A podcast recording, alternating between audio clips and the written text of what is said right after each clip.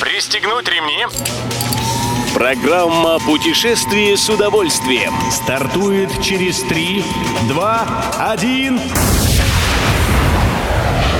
Приветствуем всех любителей путешествий, с вами Тимофей Гордеев. Сегодня в программе вы узнаете, сколько дней займет автопутешествие по Золотому кольцу, какой автомобиль прибавит комфорта участникам такого тура и что можно будет увидеть во время этой поездки. Поехали!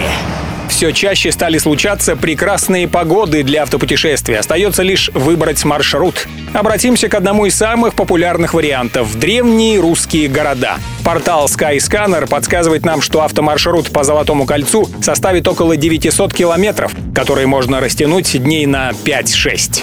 На дороге.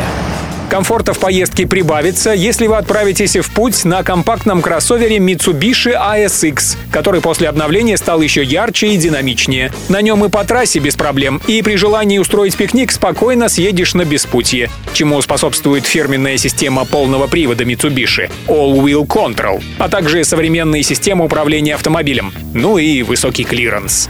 Едем дальше! Перед стартом намечаем себе места остановок и ночевок. И вперед!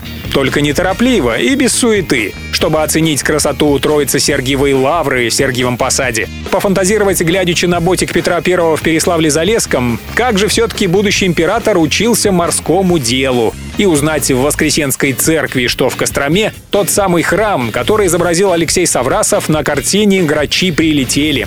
Этими и многими другими удивительными моментами путешествия удастся насладиться, если в поездке вас не будут одолевать будничные заботы. А забыть о них поможет Mitsubishi ASX, благодаря современным системам управления автомобилем, маневренности и отличной проходимости.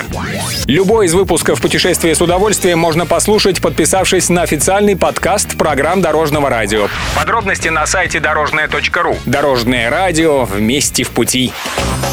Программа «Путешествие с удовольствием» по будням в 14:30 только на Дорожном радио.